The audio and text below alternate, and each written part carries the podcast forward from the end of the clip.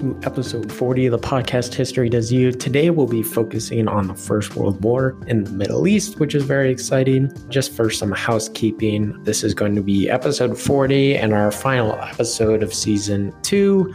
Since I will be having finals over the next couple weeks, I need to be focused on that and unfortunately not the podcast. So we'll probably be taking my guess is anywhere from two to three weeks off. So while we take some time off, I definitely encourage you to catch up on different episodes. We definitely had some really cool interviews for season two, and we covered a wide variety of topics. So I definitely encourage you to go back and look at our library now that we've had almost 40 episodes and almost 36 interviews up to this point. So there's a wide variety of historians and government officials and journalists to choose from, and they all have their own perspectives and kind of unique experiences. So I definitely encourage you to do that. As for the First World War in the Middle East, I've always kind of been interested in this topic because the Middle East has generally been the focus of much of American foreign policy in the 21st century. But you almost have to go back to the First World War to understand how the Middle East is why it is today. That's mainly because for the vast majority of the Middle Eastern history, it's been under the control of various empires, from Islamic empires to colonial empires like the British and the French. So, this concept of nation states wasn't really implemented until after the First World War. So, when this all occurred, it was a brand new concept. And sort of the lines and the modern borders that were drew that still exist to this day came out of the first world war. And those weren't really drawn with any sort of historical background or ethical background. It was pretty much just you draw these lines i take this territory you get this territory. And i think that's one of the big reasons why it's so volatile is you have this mix in a lot of these countries of groups that don't generally interact with each other and don't like each other. So I think that's part of the reason why you get this volatility. And it's not the sole reason, but I think is part of the reason. And also the First World War, also known as kind of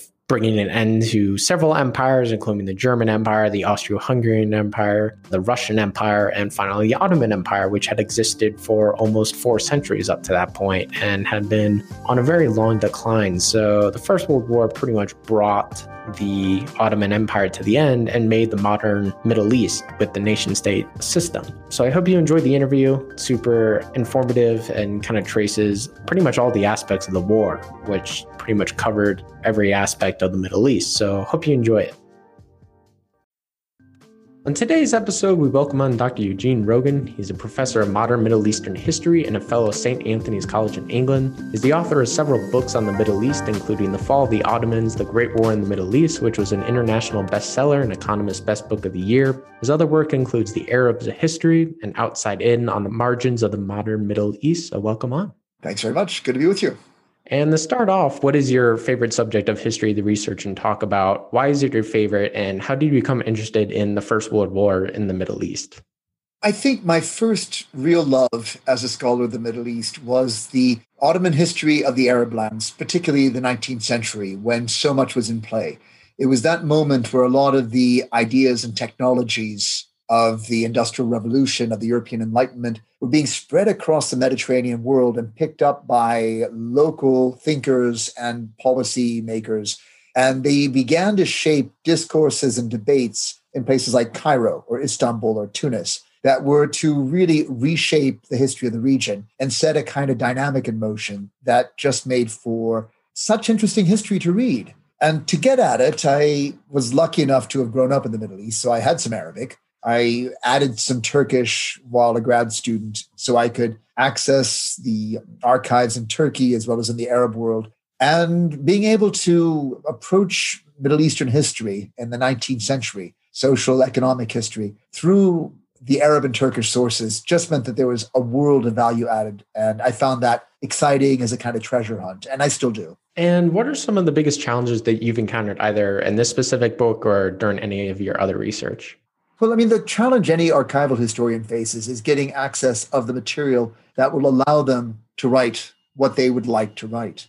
And I think Ottoman historians are very fortunate that the Ottoman archives in Istanbul are such a rich resource. And the restrictions that had been the norm in the 1970s and 80s really began to fall off by the time I started working there in the 1990s. So an, earlier generation of Ottomanists faced real barriers. They would not be allowed to photocopy materials, were allowed to call up very limited amounts, and whole areas of research were kind of closed to them. I think the shackles were blown off Ottoman history writing. I think that they're still there for people working in Arab countries, where arguably society and government has too much respect for history. They actually believe that if people talked openly and honestly about the historic past, that it could be destabilizing to politics today. And so history remains a kind of censored subject, access to archives very restricted for whole fields that we would like to be doing work in in countries across the region, even where you have really, really rich archives, like let's say in Egypt, where fabulous archives, but political restrictions make that really difficult. Or Saudi Arabia, where again, they've really been gathering some great materials, but where they're very concerned about the line that you take on the material you use, that it's not used to embarrass the country. So, I mean, I think those are the kind of difficulties we face. And then to get into the First World War in the Middle East, which we'll be talking about today, the start, what was kind of the state of the Ottoman Empire in the years leading up to the war? Was it generally on the decline? I think that's the common perception. And there's certainly good reasons to see the Ottomans as having been, as you say, on the decline. Between 1908 and the outbreak of First World War, the Ottoman Empire underwent a constitutional revolution. A year later, a counter revolution that failed, leading to the abdication of the long serving autocrat, Sultan Abdulhamid II.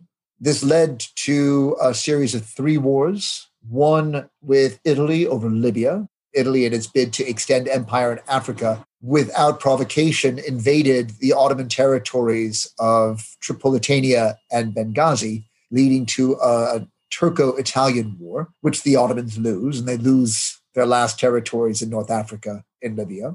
And then two wars in the Balkan successor states that used to have been um, provinces of the Ottoman Empire in the course of the 19th century had broken away from the Ottomans, established their own countries, Bulgaria, Montenegro, Serbia, Greece. These successor states, all of them really quite small, were able to club together and defeat the Ottomans in the First Balkan War in a way which even left a lot of Ottoman observers wondering whether there was any saving their empire or whether it was in a terminal decline, a terminal spiral. But we forget that in the Second Balkan War in 1913, when the Balkan states fell out among themselves over how to divide the spoils of the First Balkan War, the Ottomans were actually able to go back and reclaim some territory they lost in Thrace. They reclaimed their second capital, Edirne, Adrianople. And in many ways, by 1914, you would have said that the Ottomans had seen their empire trimmed to a more viable state based around the Turkish speaking and the Arabic speaking lands and that within those frontiers, you had a state that really could withstand the challenges of the 20th century, except for the First World War. And there, I think the state was put under more pressure than it could bear. And I think one of the unique kind of relationships during the war was between Germany and the Ottoman Empire. What kind of drew Germany closer to the Ottomans? Was it purely geopolitical reasons or were there other motivations to it? Well, I think the geopolitical gives rise to the instrumental motivation geopolitical terms, Germany had never had any imperial ambitions in Ottoman lands. They were able to make friendly gestures to the Ottomans. So Kaiser Wilhelm twice visited the Ottoman Empire, once before ascending to the throne, once subsequent to becoming Kaiser. On that second visit, he made a real point of pledging Germany's eternal friendship to the Ottoman Empire and to the Muslim world at large. But instrumentally, I think that the Germans saw the Ottoman Empire as a potential ally and launching pad for extending German influence at Britain's expense into Central and South Asia. And this was an area where the Germans felt there really was something in it for them. They were very keen in the second decade of the 20th century to be pressing Britain, that they saw as a country that was limiting Germany's ambitions and its scope for empire. And they saw working with the Ottomans as a way to help them get closer to India through Ottoman frontiers. So, in a sense, when war breaks out in the Balkans in 1914 and draws the European powers into what becomes the First World War, the Ottomans found themselves faced with an imminent threat from a Russian empire that the Ottomans knew as a matter of policy hoped to use the First World War and the fog of war to seize not just more territory in the Caucasus region from the Ottoman Empire, but actually to seize the Ottoman capital city of Istanbul or Constantinople, as it was then called. Here, grabbing the cultural capital of the seat of Orthodox Christianity to sort of reinforce Mother Russia's ties to the Orthodox Christian Church, but in pragmatic terms, to seize the strategic waterways linking the Black Sea to the Med. This is the Straits of the Bosphorus, the Sea of Marmara, and the Dardanelles. And for that, I think the Ottomans were quite rightly concerned about Russian intentions in World War I. The Ottomans were looking for an ally to protect them from Russia. They tried Britain, they tried France, but of course, those are two countries that were already allied to Russia in the Triple Entente. So, no chance for breakthrough there. The long standing friendship with Germany, its technological progress, its military strength made Germany actually quite an attractive partner. And so, in August of 1914, when France and Britain were pretty much closed off Uh, as partners for a defensive treaty of alliance, the Ottomans jumped right in with the Germans. But you might ask, what was in it for Germany? And here I think Germany had hoped to use their alliance with the Ottomans to be able to put pressure on Britain, France, and Russia through their Muslim colonial subjects by getting the Ottoman Sultan to turn the First World War into a jihad. And in that, the Germans believed the Ottomans, even in their weakened state, held a secret weapon that might make a decisive uh, difference to the German First World War effort. And generally, what was kind of the Ottoman response to the outbreak of the war? Did they welcome it? Was there fear? What was kind of the reaction across their empire? Well, the concern for the Ottoman center was, as I said, Russian intentions. And so they were very concerned to try and stop Russia from acting on its policy of claiming their capital city. And the Ottoman citizen at large was dreading the idea of another war. Uh, for the Ottoman citizen, they'd been called on three times already the Italian War and the two Balkan Wars. The experience had not been good. These were wars that the Ottomans got mauled in. And so they weren't keen to go back to war again. And they weren't even confident that if they went to war, that they would be able to prevail. They had been losing wars to minor powers like Italy, Greece, Bulgaria, what chances would they have against major powers like Russia or Britain or France, even if they were to be allied with Germany? Could the Ottoman Empire defend its vast frontiers against hostilities by such powerful adversaries? So I think the average Ottoman citizen viewed the prospect of war with great forebodings. And if anything, they were resentful of the Young Turk leadership for having brought them into a war in which the Ottomans had no interest and had no stake. And yeah, obviously the war starts in the summer of 1914. What were some of the opening strategic moves of the wars on the war on both sides? Well, on Entente's side, Britain and France immediately began to press the Ottomans on their far flung borders. So, Britain making a quick drive to secure the waterway between Iran and Iraq, the Shatt al Arab, to secure their oil facilities in Abadan Island. This is the end of a Persian pipeline where all the refineries and storage capacity was held. And they were determined that the Ottomans not seize that and add it to the German sort of hydrocarbon arsenal. And at the same time, the British strike at Aden, as far from the Ottoman center as you can get. They bombard the Red Sea coastline around Aqaba in what is now Jordan. And they make attacks on Ottoman positions in the Mediterranean world around Alexandretta, the northeastern corner of the Mediterranean, sort of where Syria and Turkey now, where their frontier is, as well as actually making an attack on the entrance to the Straits of the Dardanelles and blowing up a major strategic fort that the Ottomans held and spiking Ottoman guns.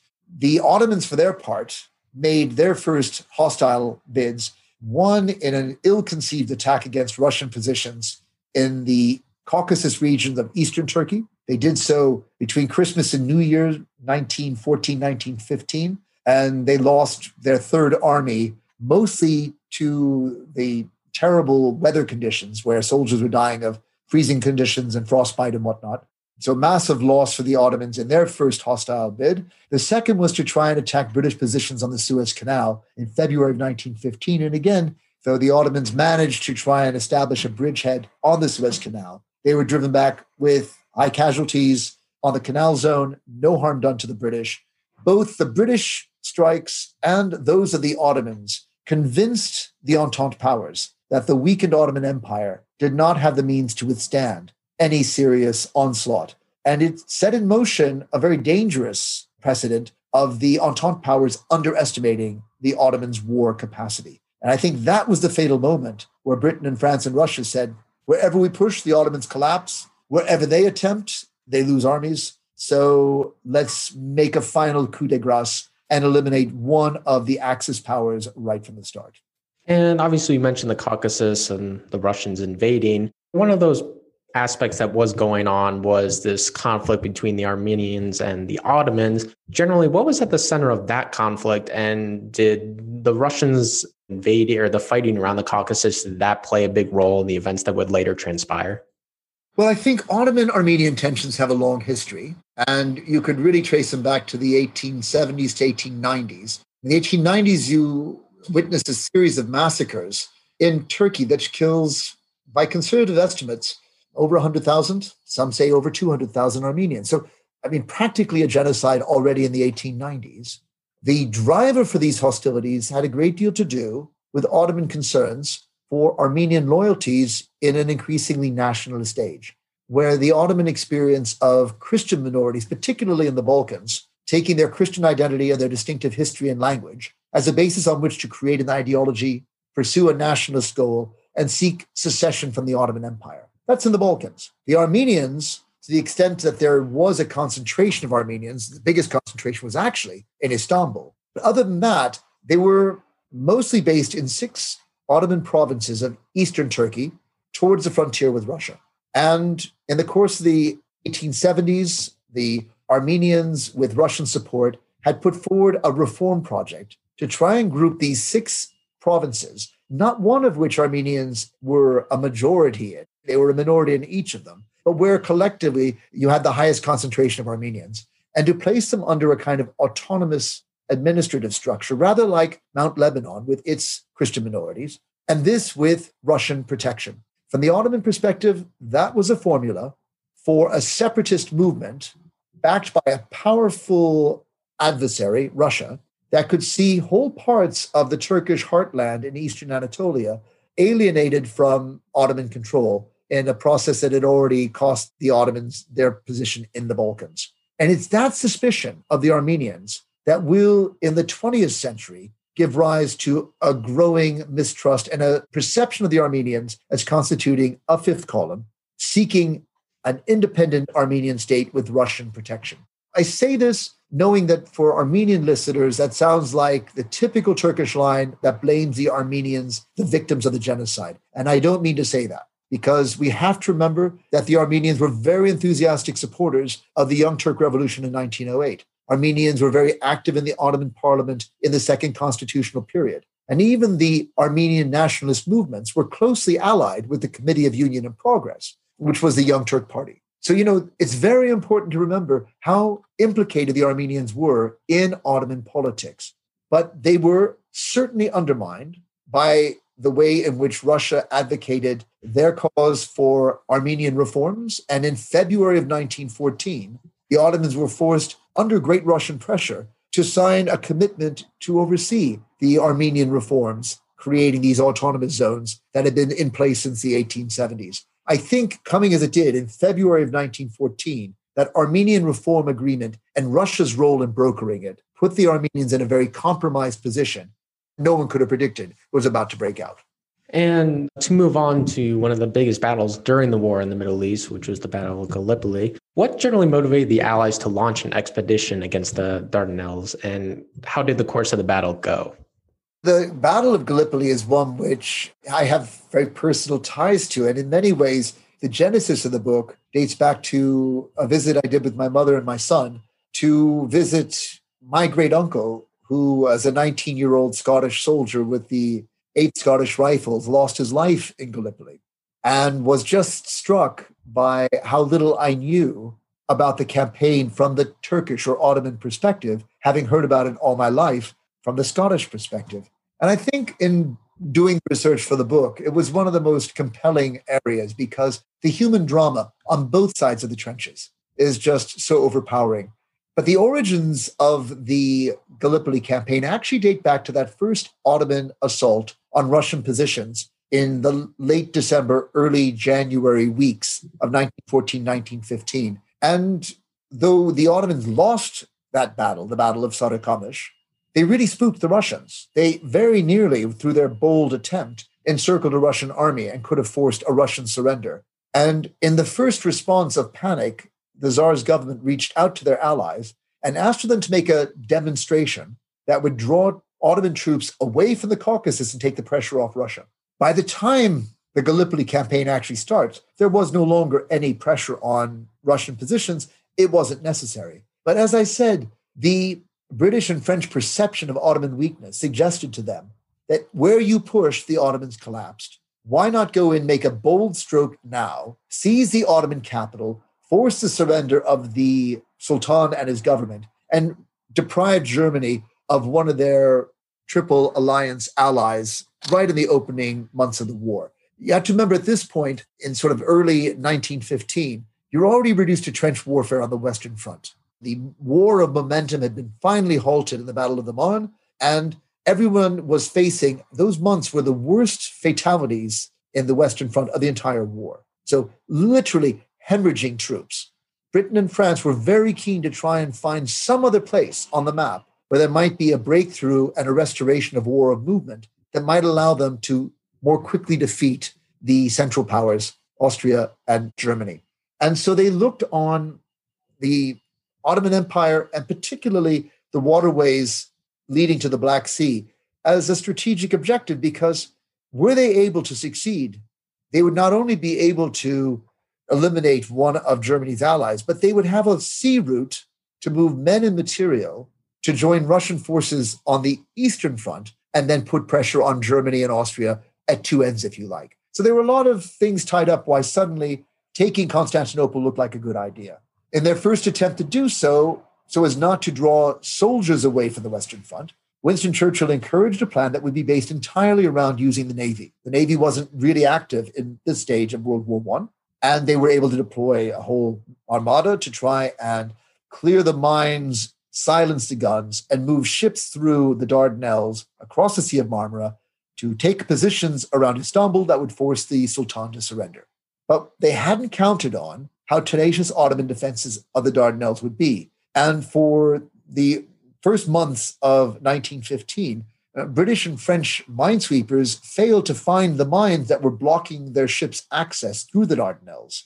Moreover, the ship's progress was being hindered by mobile artillery batteries that were able to lob shells at the Allied ships with impunity. And so they took the fateful decision in March 1915 to just try and force the straits, even if they hadn't cleaned the mines out. They hadn't found them, maybe they weren't there, and they send ships in and they dealt the Ottomans their first victory of the First World War when six ships of the line were sunk or disabled beyond repair. Thousands of Western casualties, virtually no Ottoman casualties. And the Ottomans forced the Allies back to rethink the only way they could silence those guns was to seize the land on which they were based. And then they moved to the fateful decision in April of 1915 to actually land troops in Gallipoli.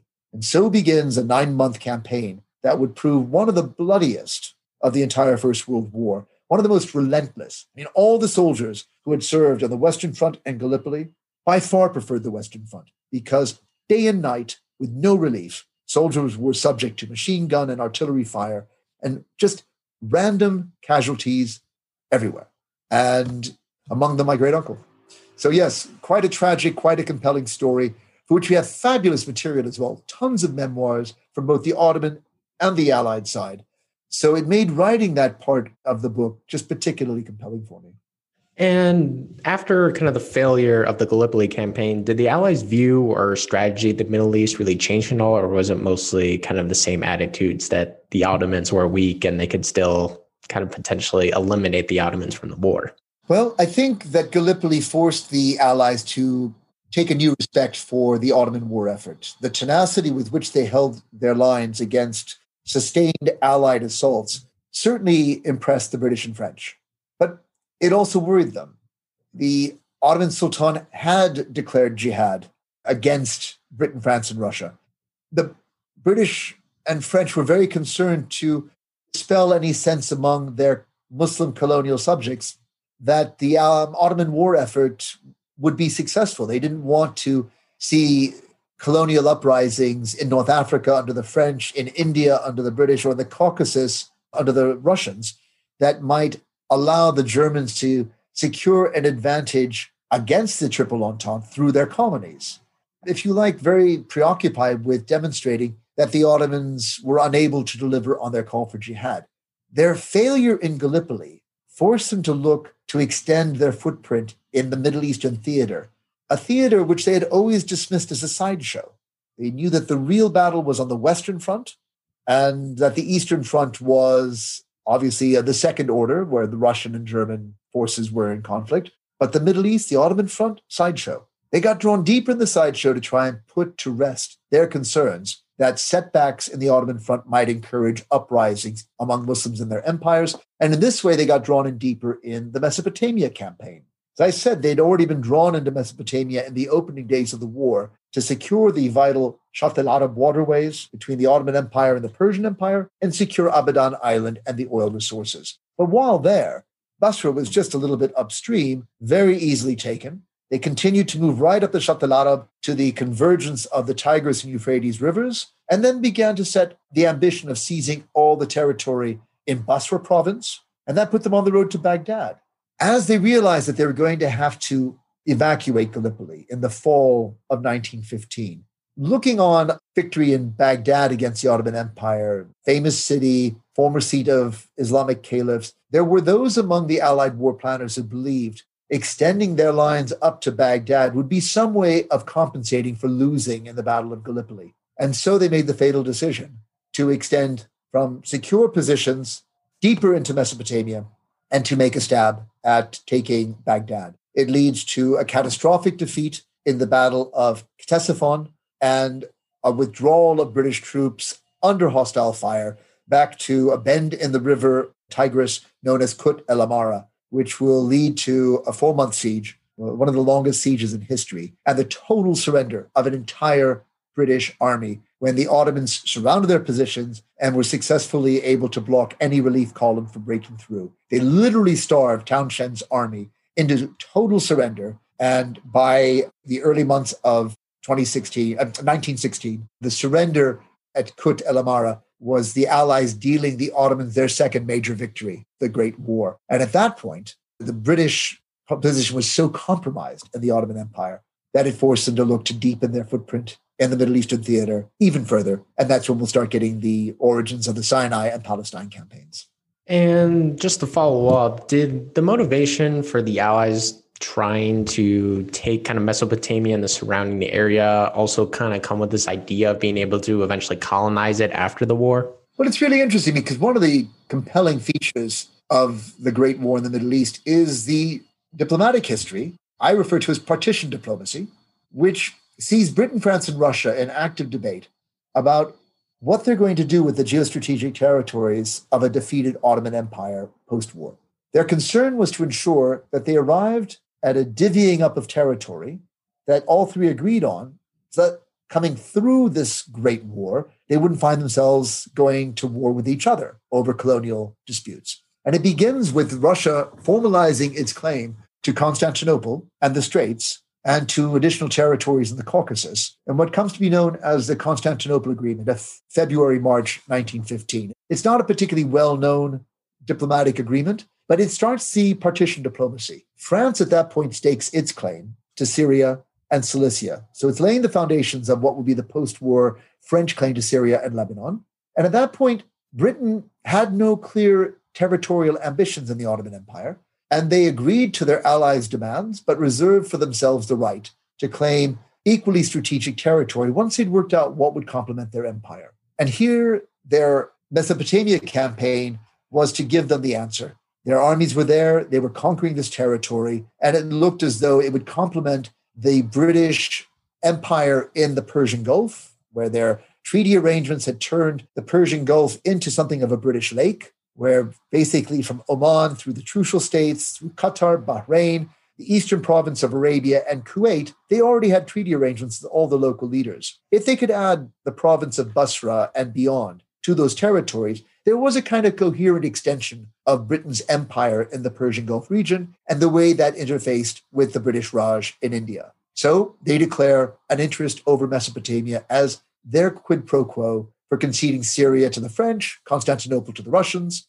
And then how much of Mesopotamia do they want? Initially, it would be Basra and Baghdad provinces. Ultimately, they would seize on Mosul as well because of the known oil reserves that that territory held, and which Britain quite rightly recognized would be a real asset for their empire in future. So, yes, I mean, I think in this, the deepening of the Mesopotamia campaign was when Britain began to define for the first time territorial ambitions in the Ottoman Empire. But of course, that partition diplomacy will continue. It will lead to Britain ultimately making claims to Palestine through the Zionist movement, the Balfour Declaration, and having to firm up its partition with France through the Sykes-Picot Agreement all compromised a little bit by promises made to the Sharifs in Mecca to try and persuade them to launch revolt against the Ottoman Empire. Uh, the British hoped might help provoke the collapse of the Ottoman state through a breakdown of the state from within, with the Arabs revolting against the Ottomans. Complicated diplomacy.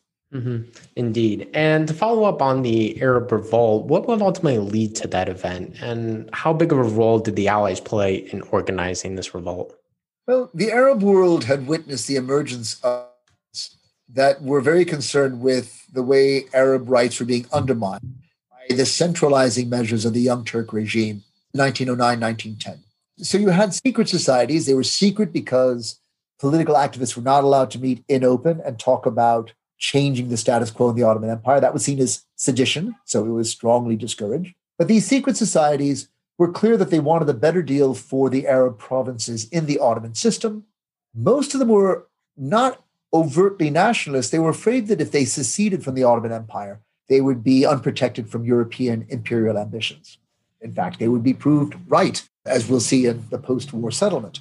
But with the outbreak of World War I and the catastrophic Ottoman performance in the opening weeks of the war, Many in the Arab world began to believe that the Ottoman Empire's decision to enter the war on Germany's side was going to lead to the f- defeat of the empire and its occupation. And they were very keen to take advantage of this opportunity to try and promote an Arab state. They reached out to the Sharifs of Mecca to see whether the Sharifs, as leading Islamic figures, the most highly ranked Islamic figures in the old Ottoman Empire, the Sharif of Mecca second only to the Sultan in his role as caliph, very significant. Their legitimacy as descendants of the Prophet Muhammad, indisputed, and their political knowledge and experience recommending them for leadership roles. So, secret societies linked to the military reached out to the Sharifs of Mecca in the beginning of the war to see whether they would lead a revolt of the Arab people against the Ottoman Empire. At about the same time, the British, concerned about their failings in Gallipoli, begin to think that an Arab revolt would be one way that they might be able to pressure the collapse of the Ottoman Empire without having to commit more troops. This is the ongoing tension from the Allies' perspective. How to provoke the collapse of the Ottoman Empire without having to send many soldiers in because they didn't want to divert soldiers from more critical fronts on the Western Front in particular. So the Sharifs of Mecca, hearing this appeal from nationalists in the Arab provinces being approached by the British begin to put the two together and say, in alliance with the British, working with the Arab nationalists movements, we might be able actually to put in a bid for a new state to emerge from the Ottoman Empire as an Arab kingdom with Hashemites, Sharif Hussein becoming king of Hijaz, his sons becoming kings of subordinate parts. You'd have like a federation of kingdoms under the Hashemites as a vision of post Ottoman Arab statecraft. And the British encourage that. The British conclude a series of agreements through letters written by their High Commissioner in Egypt, Sir Henry McMahon, and Sharif Hussein in Mecca, targeting the launching of a revolt against the Ottomans. In essence, the British agreed to provide logistical support. They provided gold to fund the war effort. They provided guns and cannons, and they provided food, made sure that the grain supply would be there gold, guns, grain. That was to be the limit of Britain's involvement, not least because to keep the peace among Muslims in India, Britain had promised that they would not draw the holy cities of Islam or the, pro- uh, the province of Hijaz into the war effort. And here they were supporting a revolt that was being launched from the holiest city of Islam, Mecca. So they did not want to have any troops on the ground.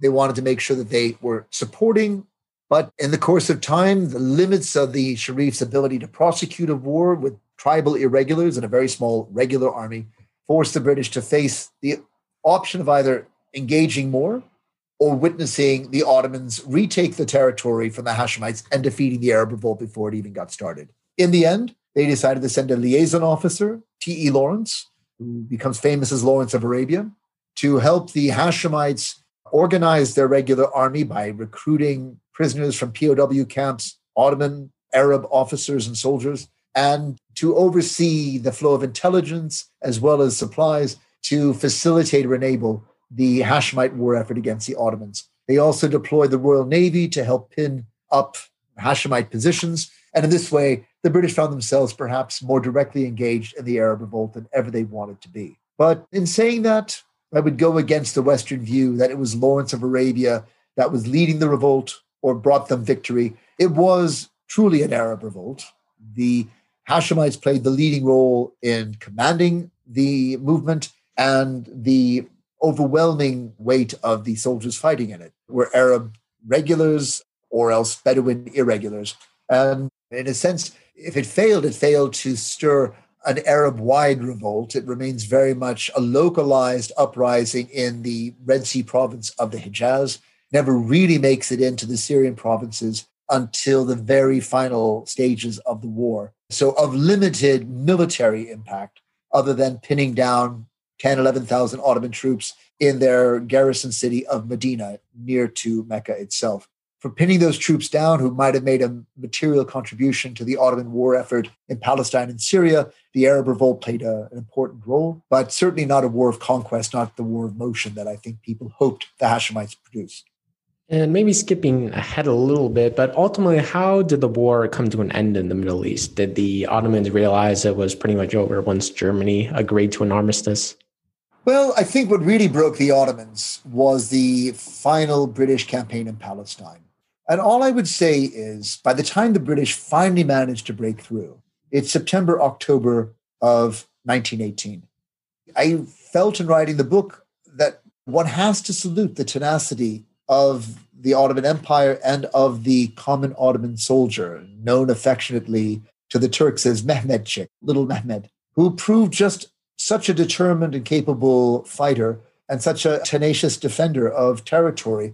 The Ottomans, by the time we get to the end of the war in 1918, had defeated the combined Entente forces in Gallipoli, the British Indian Army in Kut el Amara, and had driven back not just one, but two determined British attacks on their positions in Gaza and Beersheba. Before you got the first breakthrough in Beersheba in 1917, that leads to the occupation of Jerusalem at the end of 1917. But even there, the Ottomans were able to regroup and hold the British. The British make two attempts to drive across the Jordan Valley and into Jordan to attack Amman. And twice the Ottomans drove them back with high casualties inflicted on the, the British forces. So the tenacity of the Ottomans was really remarkable. But Allenby, who was commanding British forces in Palestine, was someone who really was effective in command because he used guile. He was a trickster. And he was able to fool the Ottomans into thinking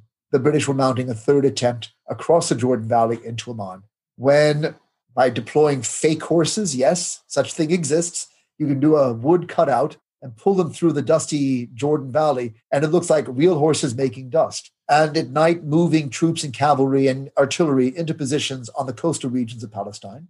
And then they unleashed an overwhelming artillery and then infantry drive in northern Palestine, catching the Ottomans totally by surprise, and the Ottomans and their German allies driven into a retreat from which they never recovered.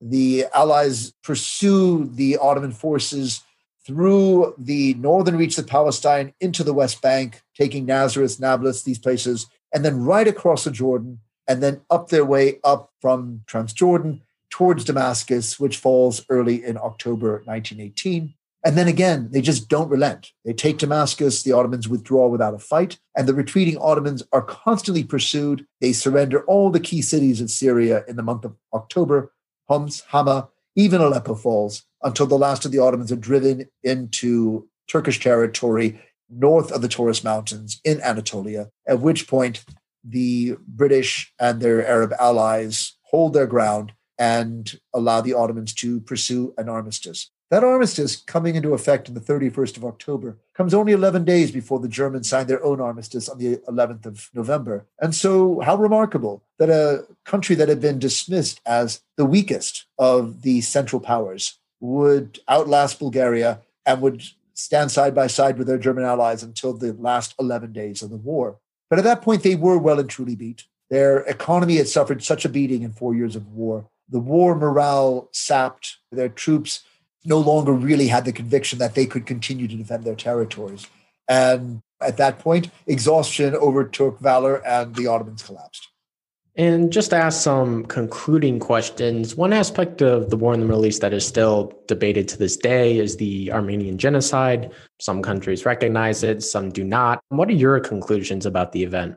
My conclusions are very colored by a group of particularly Turkish scholars whose research in Ottoman materials leaves one with very little doubt of the planning, the conduct, the intention of the genocide. And in terming it a genocide, these scholars are themselves confronting a great deal of opposition at home. Even as a respected Western academic, when I have lectured in Turkish universities and been challenged on the genocide question, I got the full fury of nationalist Turks in many places to this day reject in their majority the idea that what happened constituted a genocide.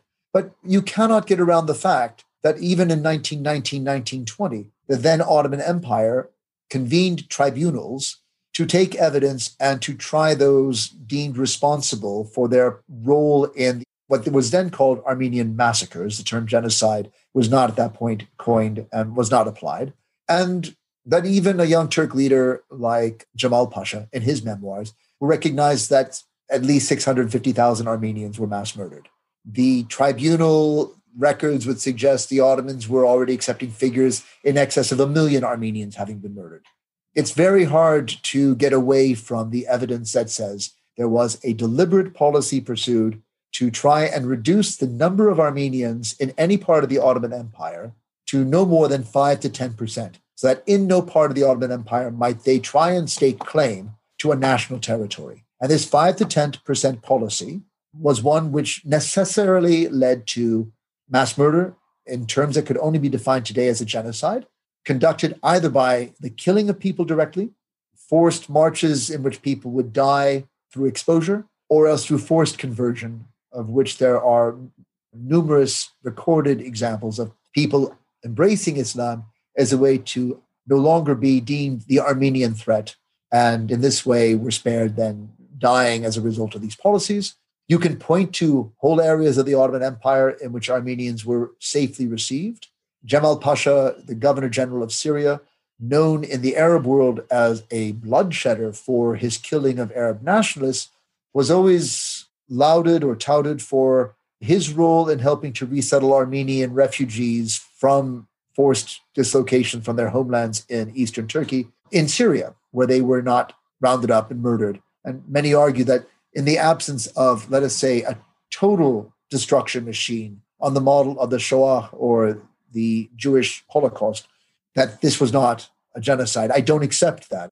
I would distinguish between the Nazi death machine, the gas chambers, and what the Ottomans put in place. No comparison between the two. But the historical evidence, it seems to me, is indisputable that there was a deliberate attempt to eliminate the threat that the Armenians were deemed to perceive to be, and that in so doing, that the Young Turks committed a crime against humanity that we today would call a genocide. And my final question is ultimately what are the ramifications of the First World War in the Middle East, and what do you think its legacy is? Well, the legacy clearly is the state system of the modern Middle East that was shaped not by the assertion of self determination by the peoples involved, but by the imposition of colonial boundaries by the victorious Entente powers. And the borders that they left proved very enduring, as have the conflicts engendered by the injustices and the illegitimacy of that province. And if you think about the conflicts that emerged, the most obvious being the unresolved contradictions of the Balfour Declaration. You could not create a Jewish national home without damage to the civil and religious rights of the indigenous people.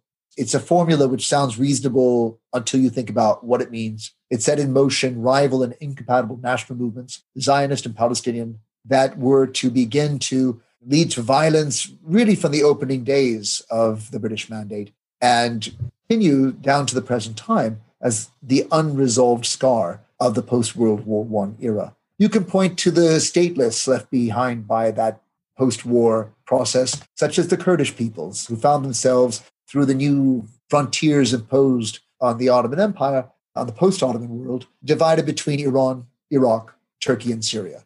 Their search for institutions of statehood that would correspond to their demography and would respect their culture goes frustrated down to the present day and remains an area of pressure on the state system. Even the separation of Lebanon from Syria posed by the French to try and favor Christian allies who they thought might be loyal partners in their colonial project. The French, imagining their empire would last far longer than it did, gave rise to an unstable and many would argue an untenable sectarian state in Lebanon, whose difficulties have led to civil wars in subsequent years in 1958 and 1975 to 1990, and still makes Lebanon ungovernable today. So, I mean, I think you could say that the First World War left the Middle East as one of the most volatile regions to emerge from the post war world and the legacy that lives with us today. It defines the modern Middle East. So, I hope you enjoyed that interview with Dr. Rogan. Again, I always enjoy the interviews. I think they're great insights. And again, I think Middle Eastern scholarship is always kind of interesting because you have to, as he was explaining, you have to deal with some of those political hurdles that unfortunately impede historians into kind of writing history for what it is, as opposed to more democratic countries that oftentimes kind of require classified or archives to be opened up to the public. And those are always probably the best resources for people. Personally, I've going to be going to an archive and doing my first sort of research in that. So that's going to be an interesting experience, I think, but offers unique insight in the history. But just to summarize, I think again, this is our final episode of season two, and World War One is one of the more consequential events of the 20th century, maybe the most consequential event, because it ultimately leads to the Second World War. And although the Middle East wasn't really at the center of the Second World War, some of the seeds that were sown in the First World War would kind of set the stage for all of the conflict that would come after the Second World War and all the way to today, where you still see volatility in the region and various states kind of vying for influence and hegemony in the region. So, I mean, it'll be interesting to kind of see where the Middle East goes. And I think it's always important to kind of look at history and see, well, where do the roots of these conflicts and the Middle East go? And that really starts with the First World War. So I hope you enjoy the interview.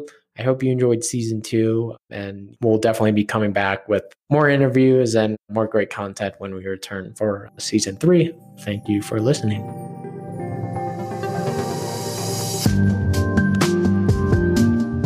If you have reached this point in the podcast, you are at the end, and thank you for listening all the way through. As always, follow us on Spotify, subscribe on Apple Podcasts. You can also follow us on social media at History Does You on Instagram or Facebook to keep up with new episodes, giveaways, and the chance to ask questions of your own to our guests. If you listen to us on Apple Podcasts and enjoy what we do, please give us a review and share it with your friends. Thanks again.